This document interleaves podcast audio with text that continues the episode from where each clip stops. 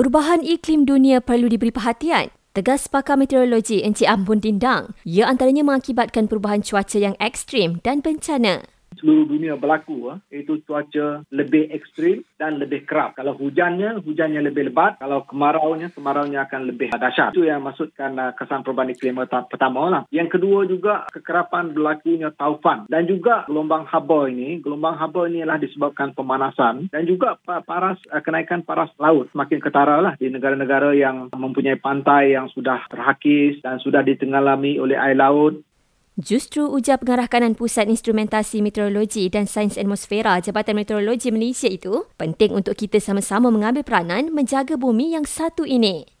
Jadi kalau kita dapat mengurangkan elektrik ni dan juga penggunaan air kita, kita juga dapat membantu dalam mengurangkan pelepasan gas rumah kaca ke atmosfera lah. Kedua, mungkin kita memilih untuk penggunaan pengangkutan awam. Kerana menggunakan pengangkutan sendiri yang banyak ini, kenderaan-kenderaan ini banyak mengeluarkan asap-asap karbon dioksida. Dan satu lagi yang menarik juga ialah kalau kita dapat mengaplikasikan apa yang dinamakan sebagai refuse, reduce, reuse and recycle ini. Konsep ini, refuse ni mana kita cuba cuma menggunakan yang perlu saja. Hari ini merupakan Hari Meteorologi Sedunia 2023 dengan tema Masa Hadapan Cuaca Iklim dan Air Merentas Generasi. Sepanjang Ramadan ini, perkhidmatan LRT, MRT dan monorail bagi operasi waktu puncak diawalkan dan dipanjangkan masanya. Pada pagi waktu puncak, kini bermula jam 6.30 hingga 9.30 pagi dan pada petang pula ia bermula 4 petang hingga 8 malam.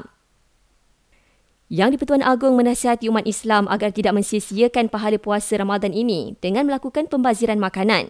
Titah Al-Sultan Abdullah, ia memandangkan sisa makanan daripada berbuka puasa jadi penyumbang terbesar kepada pembaziran makanan dalam bulan ini.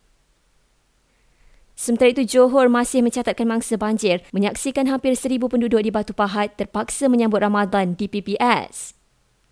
Dan program yang dilapor akan dihadiri oleh kumpulan Thai Hot Guy di sebuah kelab malam di KL pada 30 Mac nanti dibatalkan.